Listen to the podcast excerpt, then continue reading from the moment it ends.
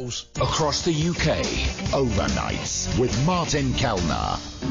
There is a place I'd give the world to see where the music's softly playing and the rhythm's gently swaying underneath the stars and a million bars guitars are softly saying Yes, it's off to uh, Campeche in Mexico to uh, link up with our good friend uh, Jon Bonfiglio. Uh, John, I know you suggested we play uh, a different piece of music uh, in honour of the the great man Pele, who we've lost at the age of uh, 82. Um, but we did play eventually uh, Mas Que Nada for you know because that was him on the advert, and we have actually to uh, round off this piece when we finished um, a piece with Pele actually singing because he did uh, he made more than uh, one or two records, did he not? Look, it's, I think it's one of the amazing things about Pele is not only did he make one or two records, he was also uh, the sports minister for Brazil, and he was also an actor. He appeared in, in a number of different films, including the massively underrated these days uh, Escape to Victory, um, after which he became good friends with both Michael Caine and Sylvester Stallone. Uh, Pele actually started off his own clothes uh, clothing line, uh, which Michael Caine, uh, maybe not so famously, used to purchase suits from him. Uh, little known anecdotes about the great, broad, amazing life of Pele. He did have a, a remarkable life, and I was mentioning earlier on. I mean, he was one of these guys. One of the tra- Whoa, what's that? Um, is is that me? Am I still on? Yeah, you're still on. What what happened there? I think it was Jon's end actually. You Ah, went- it was there, Jon. Yeah, you're still there, Jon? Are you? Problems. I'm here. You're- I'm here. Good, good. Yeah, I was going to say, he's one of those guys that made all sorts of public appearances right through the 60s, the 70s, and, you know, and into his uh, latter years, uh, you know, until he fell, uh, until he fell ill. Um, he was all over the place, uh, as uh, ambassador for this, that, and the other. And uh, he was such a decent guy. He never really refused uh, an invitation. You know, I'm sure there must have been lots of things he was asked to do, which he couldn't do because there wasn't time to do them, etc. Um, but he was very generous, uh, giving of his time. Yeah, very much so. I mean, he definitely had. I wouldn't say that the commercial opportunities or the ambassadorial opportunities sort of overtook uh, the, the the the footballer, in, if you like, but they, they, were, definitely sort of hyper present in a low key way.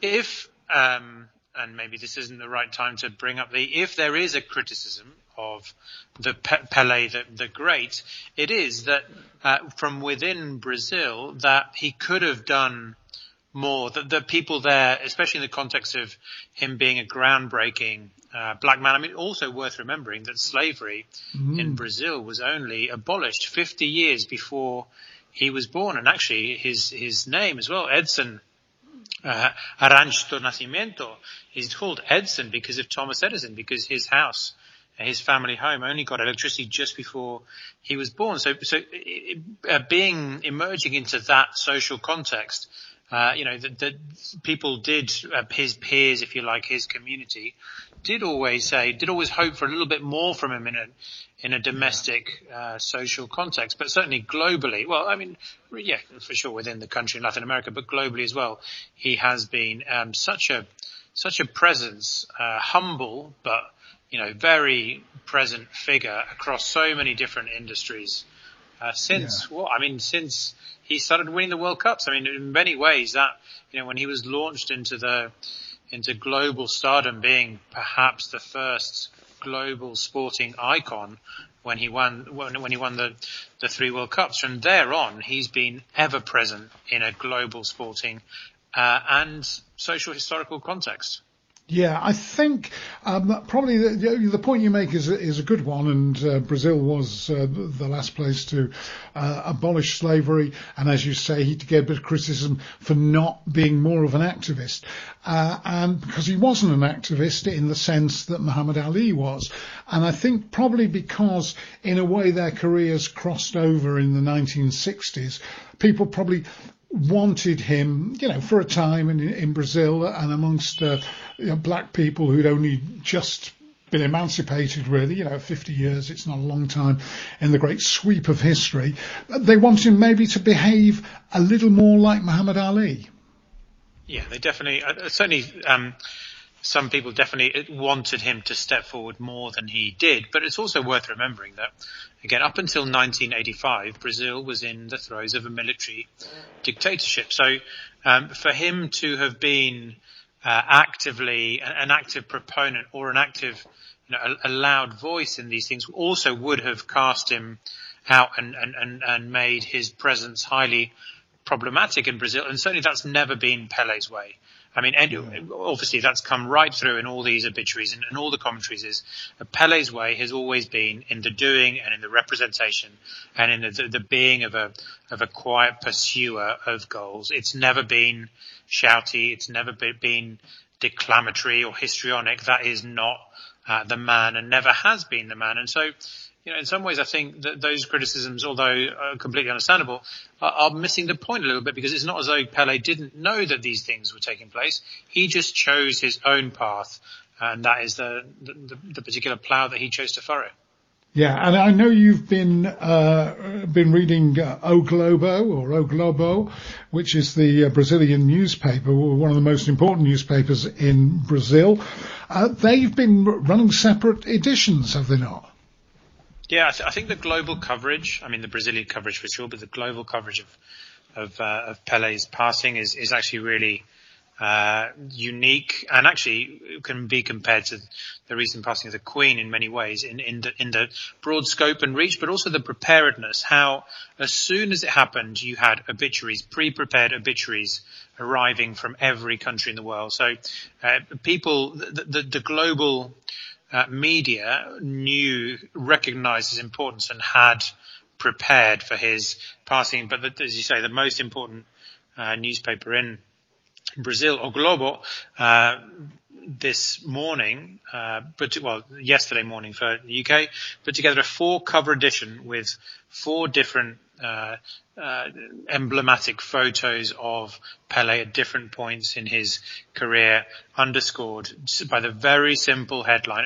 Headlines, just to paint a picture for listeners, headlines normally take over a big part of the uh, of the front page. But in this context, the headline was very small and left quietly alone to, to the side of one of the photographs, which in each of the four cases just said Pele forever. Yeah.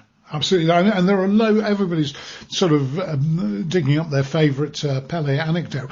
Am I right in saying that his mother is still alive? Yeah, uh, she is. Uh, and a very broad family that are all still very much, uh, you know, involved and uh, and pursuing of the of the of the Pele uh, industry. But yeah, one of the most important, I guess, one of the most emblematic anecdotes of the family relates to, I guess, one of the founding myths of Pele relates to him at the age of nine hearing his father weep at the loss, the 1950 World Cup loss uh, that Brazil had at the hands of Uruguay and going up to his dad and saying that he would win the World Cup for him. This is 1950. 1958, again, nine-year-old Pele, and then eight years on, he's 17 and he wins the World Cup. Uh, I mean, yeah, absolutely remarkable. And then, of course, you know, we know the stats. We've heard the stats so often over the course of the last uh, couple of days, but it is just worth breaking down the level of stats, not just because he did score a goal a game, basically a goal a game across every aspect of his career, whether it was international appearances or domestic appearances for Santos that he played almost all of his career with. But he did that for 21 years. Like normally you have, you know, some strikers may do that for a few years at the height of their, uh, the height of their powers, but for him to do that for a solid, for, for a generation is how long Pele was scoring a goal a game. Yeah absolutely uh, unbelievable career, but not just uh, uh, an unbelievable career, an unbelievable life as well. I've been watching uh, a documentary which um, I may talk about uh, next week, Jon, uh, about this Brazilian footballer who signed for 12 different clubs. They called him Kaiser not in the sense that um, that Franz Beckenbauer was Der Kaiser.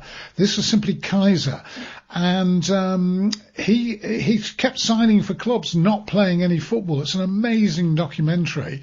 Uh, and the point I'm making is he sort of got away with it because he he behaved like a footballer. He had, um, you know, he played for several teams in Brazil.